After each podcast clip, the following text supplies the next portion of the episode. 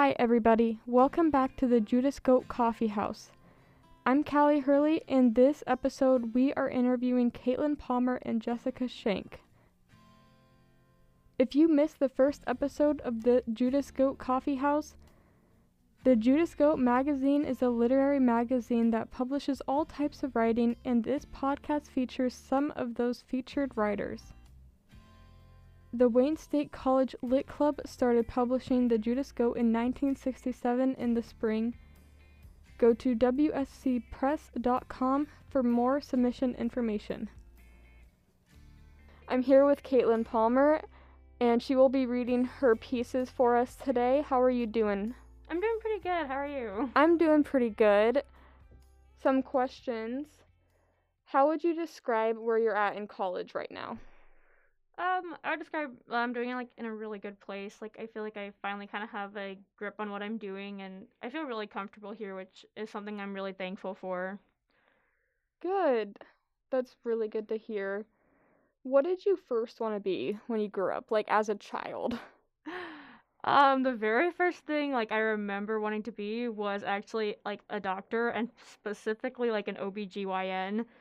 And then I realized like I'm not very good at science, so then like that changed dramatically and I kind of flip-flopped back and forth until I got here. Yeah, I get that. I'm not a huge fan of science either. What is your major right now in college? Uh, my major right now is I'm an English writing major with a minor in editing and publishing. Wow. How did you find out about the Judas Goat? Um, I remember getting an email about it, and I was kind of like, I don't really know what this is. And then I was in a couple different writing workshops, and a bunch of my professors kept saying, like, you should just submit. Like, if you have work, they're like, you should just try and get into it. They're like, it's like, even if you don't, it's still a good opportunity to put your work out there. I'm like, and at the kind, like, at the time, I was like, um, like, I don't know if I'm good enough for this. I'm like, but I'm like, and I had a couple of friends read some pieces and they're like, you should just do it. I'm like, okay, fine, I'll do it. and so then that's why I submitted them. Yeah. What is your favorite thing to do in Wayne? Uh, my favorite thing kind of depends on the day. I mean, a lot of times I like to go get coffee with some of my friends. Um, sometimes we just go to scooters and we bring it back here. Other times we'll go to the table and we'll study. And then other times we just hang out around campus and do whatever we want. Sometimes we watch TV, sometimes we get together and we just read. Other times we'll work on homework. It just kind of depends on the day. Yeah, I get that. I love coffee. What are some of your favorite books or even a favorite writer? Uh one of my favorite books right now that I just finished was the We Hunt the Flame series so good. I was like not expecting to love it as much as I did. And my favorite writer of all time is definitely Sarah J. Maas. Uh, she got me into like actually reading again. Like I got one of her novels for one of my birthdays and I just fell in love with it. And then ever since then, like I haven't been able to put her books down.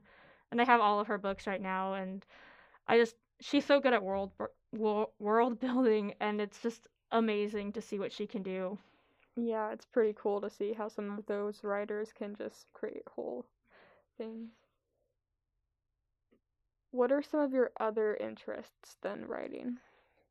Um, other than writing, I really like being involved with like the theater. I've been a big like speech kid in high school and I've been involved with my local theater in my hometown since I was like 7. And so I love getting out and doing that. And I'm also very passionate about art.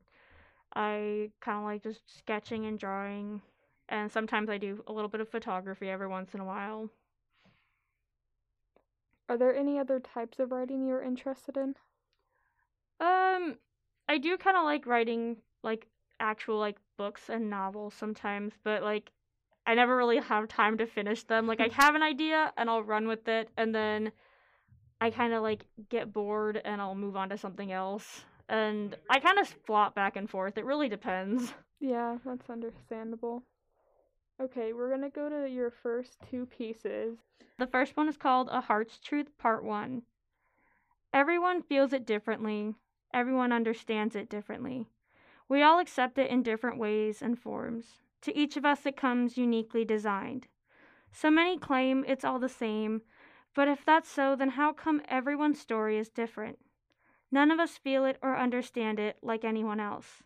We each pick and choose how much of ourselves we give away, and we each risk different amounts of it depending on who we are and what we are searching for.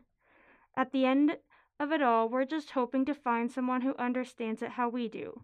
But when we lose it, we fall apart, and something in us just dies. And the second one is called A Heart's Truth Part 2. Don't tell me you understand what I'm going through. Don't pretend that you have any idea what's going on inside my mind. So many of you claim to understand my pain and anguish, but you all know absolutely nothing. My pain isn't your pain. My heartache isn't yours. His betrayal isn't yours to fix. I am not some broken toy that needs to be put back together. Stop saying it's okay or that it will be okay because it's not. Nothing about this is simply okay. And right now, I don't want it to be. But if it was just okay, that means it was never real. So don't patronize me with soft spoken words and promises of better days. Just leave me with the hurt and let me die. Can I ask what inspired this piece? Um, it's actually really funny. I was in a pretty long term relationship, and when it ended, it kind of ended just very abruptly, and it was very like it set me aback a lot, and I struggled with it. And it was actually in my first day of poetry. Uh, my professor he just said write what you feel, and so I literally put all of my pain and anguish just on a paper, and I tried to sort it out, and then this wasn't the first draft of it. Like it kind of took some re-editing and revising, but eventually this is just kind of a result of how I felt kind of during and after my breakup and I think it kind of just reflects that what you're going through like your m- mental state and it definitely reflected how I felt inside for quite a while. Yeah. So can you explain uh, why you decided to do it in two separate pieces? I had them together originally, but to me, they just kind of had different tones to them. Like the first one to me is more kind of just saying that it is different for everyone, that it doesn't matter, like, when you're trying to explain it to people, because a lot of times they will uh, try to understand it, but there's no guarantee that they will understand exactly how you feel. And in the second one, I really just wanted to kind of say my piece about it, just saying how, like, really I felt about what I went through and kind of just saying like how people want to help you but in some ways they just can't. Yeah, that's understandable. What do you want others to feel when they read this? I really just want them to feel like that it's okay to feel what they feel, especially after a breakup. I feel like a lot of times a lot of people feel like they can't feel how they want to, that it's not okay to be upset about it or it's not okay to show that they're still hurting. And so I really just want people to feel like it's okay to feel that way about what they went through and that their feelings are never irrelevant no matter when they feel them or how long it's been that it's always going to be important how they feel. Yeah, it's always good to have feelings. Okay, let's go into the third piece. Okay. This one is called Blissful Heartache. I found my heart lost in paradise once again. Salty air twisted its way around my soul and danced through my hair. It gave me butterflies. No, not butterflies. It was like the waves were crashing into my soul. I could feel his love like a blissful sunset, the heat caressing my face as it slid off the edge of the world. I buried my feet deeper into the white sand. It warms me. Until suddenly the softness and warmth, the love and comfort, is turned into something frozen and cold. My eyes were shut before, but now they are pried open to see the barrenness left behind. The bitter wind sends shivers down my spines, and it screams in my ears. The waves were gone, replaced with an utter, overwhelming sense of nothingness. There was no love here, only heartache and bitterness. The cold twisted its way around my veins, latching onto my spinal cord and turning me cold. My body sunk further into the abyss, letting the sharp knives of the snow stab at my skin and wrap me in a cocoon of numbness. My heart shatters into fragments of ice. I am no longer a girl lost in love. I am nothing but ice and snow. What is this piece inspired by? Um, it was inspired by an activity that our professor wanted us to do that focused on taking two opposites and branching them from one to the other. So I took from, I went through, I took again my own heartache and I put it through my love, the feeling of love, and all the way to eventually what was my breakup and how I felt. And I also took basically the warmth and the cold and brought them together. Because I didn't, I liked both ideas, and I was kind of like, oh, I love doing this like hot summer beach and then like this wintry cold. But I'm like, I also want there to be kind of this deeper meaning to it. So I took, again, that very like being in love, feeling this warmth in your heart to all of a sudden feeling like you have nothing and that you're just very empty inside and cold.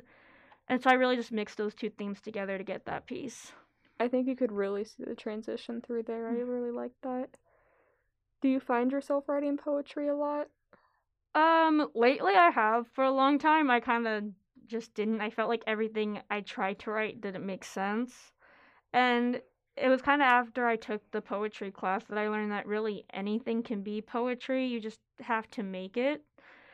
And so that's basically I followed that advice of just writing what I feel and I put it down on paper and sometimes they don't make sense, but even if they don't, like it helps me process what I need to and I think eventually sometimes you do get pieces that really are they just stand out from the other ones and you're like this is something that could help other people. Yeah, it's good. Let's move on to the fourth piece. Okay. This one is called In the Mirrors of Her Eyes. I see the world so much differently than you do. I understand it in a way only few live to do. But in seeing everything in such a harsh light, it made it harder to understand other people and their views, their feelings. It made me unwillingly blinded to the world and everyone else in it. It made me selfish and closed off, and to this day, I regret not opening up to her more and listening to her cries for help. I never knew what my sister was going through until the moment I honestly thought it was too late. That day was the scariest and most eye opening of my entire life. I was diagnosed with generalized anxiety and depression at the age of 15. It was right after I tried to kill myself for the first time. I learned the hard way just how cruel and relentless people can be when they want to hurt someone. They made me feel small, and they robbed me of all the happiness I had to give. Every time I looked in the mirror, I saw the shattered glass fragments that were in my mind because of them. Their darkness lurked in every corner of my mind and twisted everything into poison. I thought it would be better if I just ended it. But after I pulled through, I knew I had to live and find a better way. But also, I knew that I needed to keep my darkness away from my little sister. She was so bright and full of hope, and I didn't want to destroy her with my scattered fragments. She was so confused as to why I shut her out. For the next couple of years, she fought to keep me in her life until one day in 2018 when she suddenly stopped. I thought she had learned at this by this point I couldn't be there for her in the way she needed me to. I had to fight my own battles before I could ever think of being there for someone else. Sure, I hadn't relapsed in almost three years, but I couldn't risk it. I hadn't realized how complicated she really had become. I guess I never really stopped seeing her as my happy go lucky little sister. Sometimes I think about what would have happened if I would have noticed sooner, or if I just would have stopped shutting my door in her face. Eventually, she started shutting her door, and her smile became something of a distant memory. At the time, I thought it was just the fact that her boyfriend had dumped her mere days before, so I didn't pay much mind to it. I wish I wouldn't have, though because there was so more so much more to her sadness than what met my shielded eyes. I remember the following day like it was truly yesterday. It was early March, and there was a frozen barrenness to the world. Fog clung to the earth, and the cold hung in the air, turning my hometown into a, an eternal frozen wasteland, almost like something in an apo- apocalyptic dystopian future. After a tragically boring Friday, I thought it was just like any other day. That night, my sister left for her friend's house, and that was that. I went to bed around 10 without a worry or care in the world. I woke up around 4 a.m. with a sick feeling in my stomach. Something was wrong. I slowly crawled out of my bed and inched my way through the dark of my room. The door opened with a creak and I winced, hoping my parents wouldn't hear.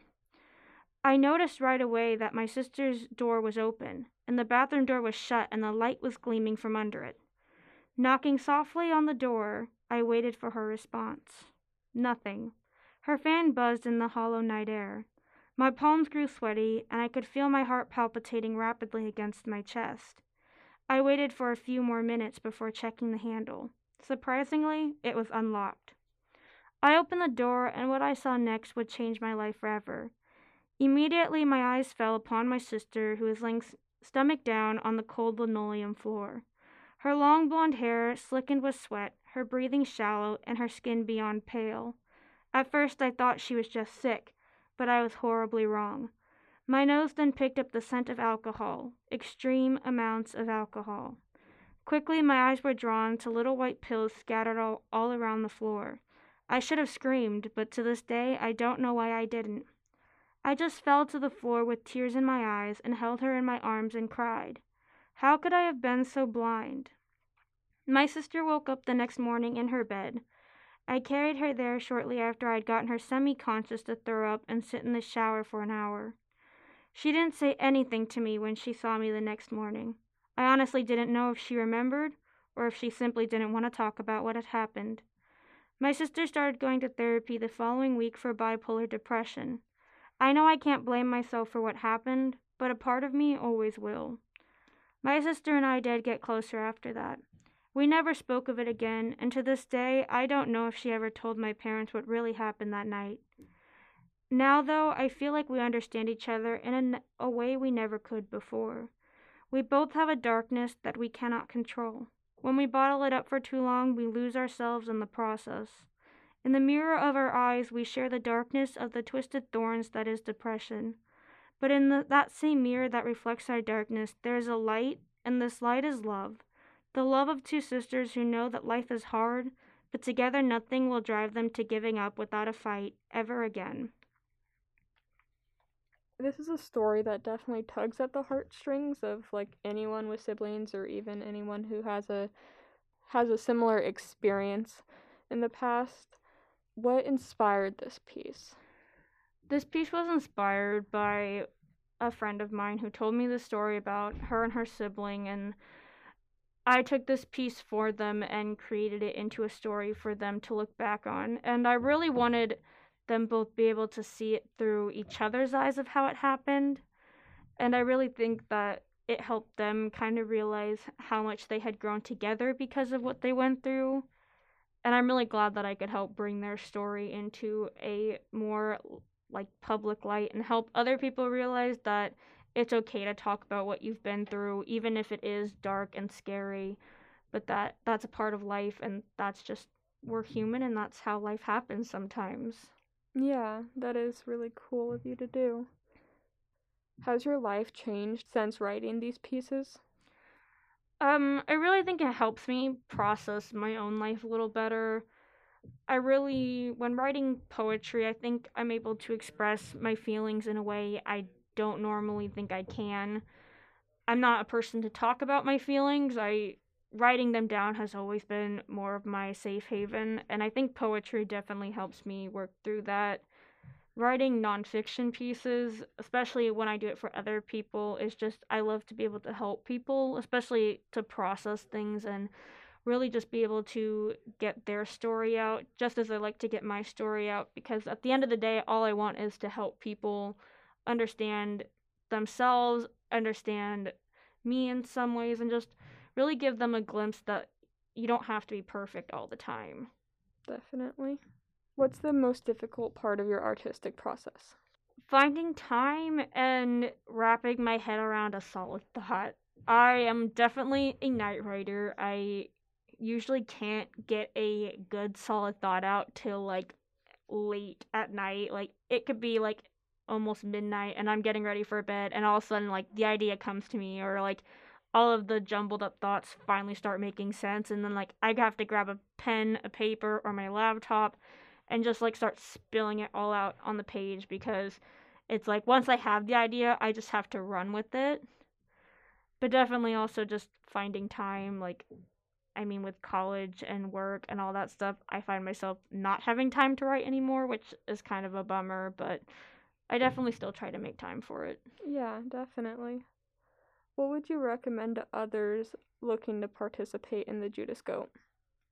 Definitely just start writing stuff. Write what you can, even if it's horrible. Just start somewhere and like definitely ask your friends or even some of your professors to like look through it and tell you what they think of it.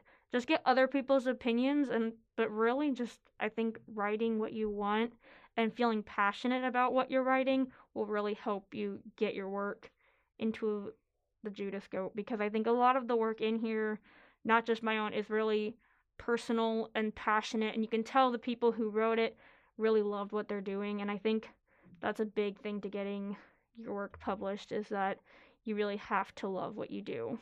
You can definitely tell a lot of people love what they do that write this stuff. Thank you a lot for being on here with me. Really appreciate it. Yeah, thank you so much for having me. Yeah, thank you. Hi, I'm here with Jessica Schenck. How are you doing today? I'm doing great. Very tired, but Yeah, I feel that. that's a mood for college kids, right? Yeah, me too. They're here reading What If. We are going to start out with some questions. Where would you describe your life right now? In the middle of a crisis. I've been through three schools. Finally found the right one for right now. That's good. Been through six majors. um moved around three towns, I think. So Yeah. It's been a wild ride since I graduated. Let's put it that way. Yeah. What did you want to be when you were a child? Like Teacher. a teacher? Teacher. Decided to pursue that actually, so That's good. or trying to get through school anyway. yeah. Is that your what you're pursuing right now, your major? Yep. Secondary education, so crazy and teaching high school. How did you find out about the Judas goat? Um, I took a class with Chad Christensen, a fiction workshop, and he really encouraged everybody to not only participate in the fiction slam first semester of 1920, um, but to submit any and all pieces we wrote and got lucky enough that this one got chosen. Yeah. you mentioned earlier that you no longer live in Wayne. What was your favorite thing to do in Wayne? Um, I grew up in Wayne. Oh, wow. So, favorite thing was probably to just go cruising, Yeah. honestly. Um, I had a little two seater stick shift car, pop my best friend in the front seat, and blast some music at, in the middle of the night. Best thing Yeah. to do in a small town. Yeah, I grew up in a small town too, so I kind of get that. What are some of your favorite books or even a favorite writer? Um, my favorite books are probably, and it's gonna sound very cliche, but the Harry Potter books. They were my childhood. They're still my like, my form of the vi- Bible. Um, J.K. Rowling's not my favorite writer, but favorite series, and so I stick with her. No, yeah, me too. I feel that. Are there any other types of writing you're interested in? Um, I do a lot of like very short poetry.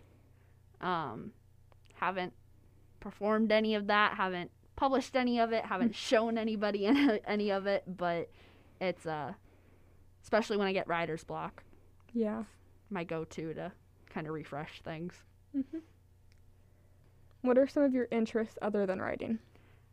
I listen to a lot of music. I collect a lot of like vinyls and CDs and cassettes and anything other than Spotify or Pandora or um, physical music that I can hold in my hands is my life outside Yeah. of writing. That's a cool way to listen to music. let's move on to your piece. This is What If. I thought we could have made it. She was my best friend since we were born. We fought through every obstacle together, every bad experience. It was our freshman year of high school when I realized I wanted to be more than just friends, that I wanted her. But I knew she would just laugh it off and move on with her life. God, that laugh. It's what I loved most about her. When she laughed, her eyes would squint and her dimples would make an appearance on just the right side of her face. I sat through six years of her dating guys who weren't me. I watched her heart break after every single one. They left her in a shattered mess each time. All I wanted was to fix every crack, and I had that opportunity, though not in the way I wanted. I was the guy she turned to to hold as she broke down. I was the phone call at midnight when she couldn't sleep, when she needed a shoulder to lean on. I was the guy who slowly put her back together just so she could fall apart because of another. Maybe I should have said something to her, kissed her, done something, anything during all these years.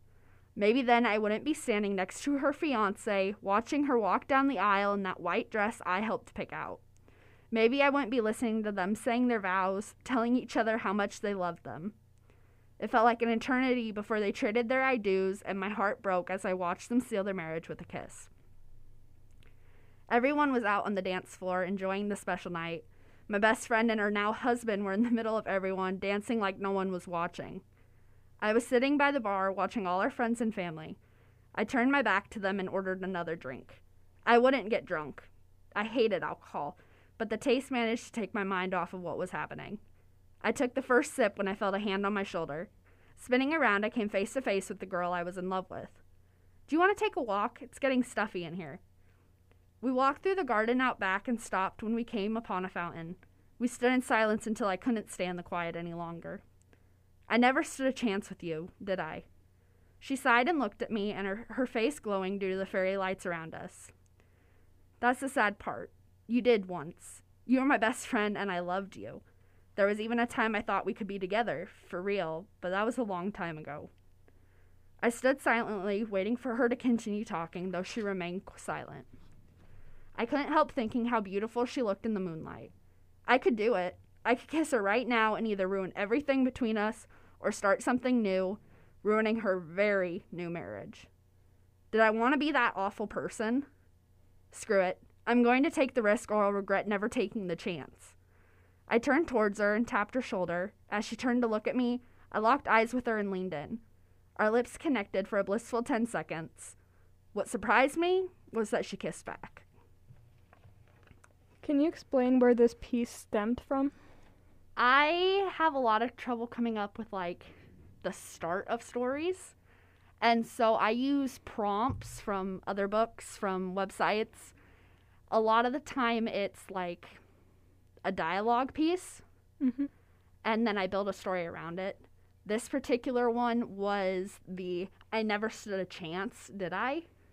Mm. And I took kind of a spin on it and did it unrequited love Mm-hmm. instead of like survival, like a lot of the examples had shown.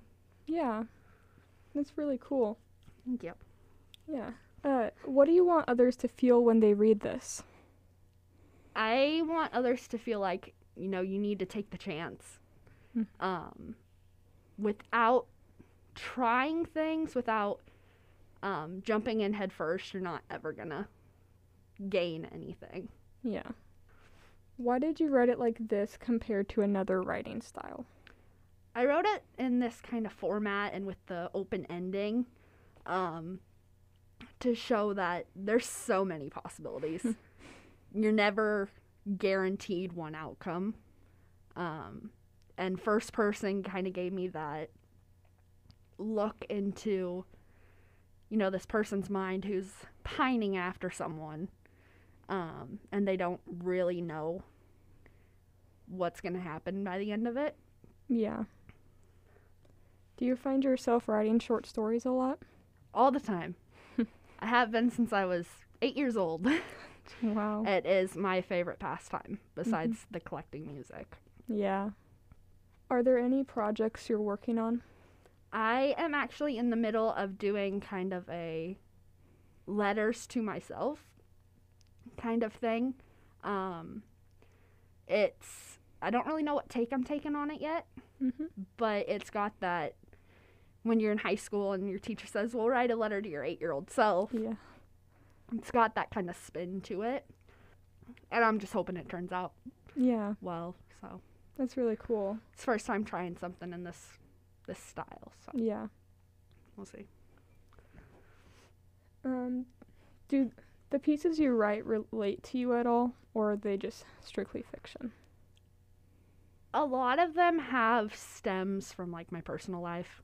Um, I try to find prompts and starting points that I relate to, and then like this one, it can go from something I've never experienced or how do I want to word it? something that I can relate to and pe- other people can really easily relate to. Mm-hmm.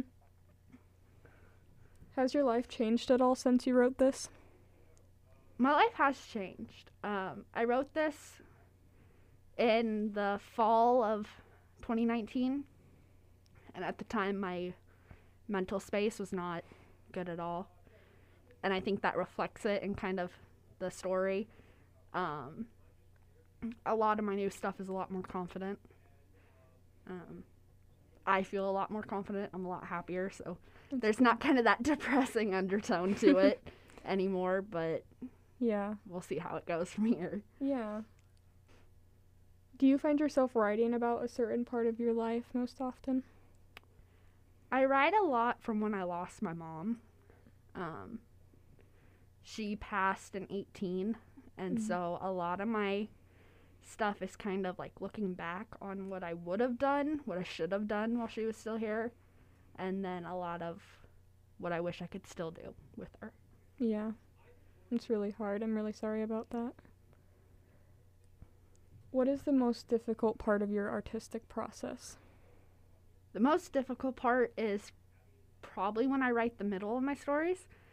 My uh, dialogue props and what I start out with is usually either at the beginning of a story or at the end. And I can write endings and beginnings amazingly. It's building that actual story that I struggle with a lot. Yeah. Can you tell us a little bit about your artistic process? I have to find something that kind of speaks to me. There's millions of prompts on the internet and in books, and um, there's thousands of options. But Mhm. A lot of them, if it's not something that I can connect with and really kind of, it sounds cheesy, but feel in my soul, Mm-hmm. um, it's not something I can know I can build a story that people want to read out of. Yeah. What would you recommend to others looking to participate in the Judas Goat? submit as much as you can. Even if you don't think it's good, submit it. Yeah. Um, the more options you have for people to choose from, the more likely you're gonna succeed and get included. Yeah. Thank you for coming on. I really enjoyed talking to you. Thank you so much for inviting me. I mean, and working with my schedule, trying to get me in here when I was in town was yeah, of course. was great. So Thank you for coming in. absolutely. in.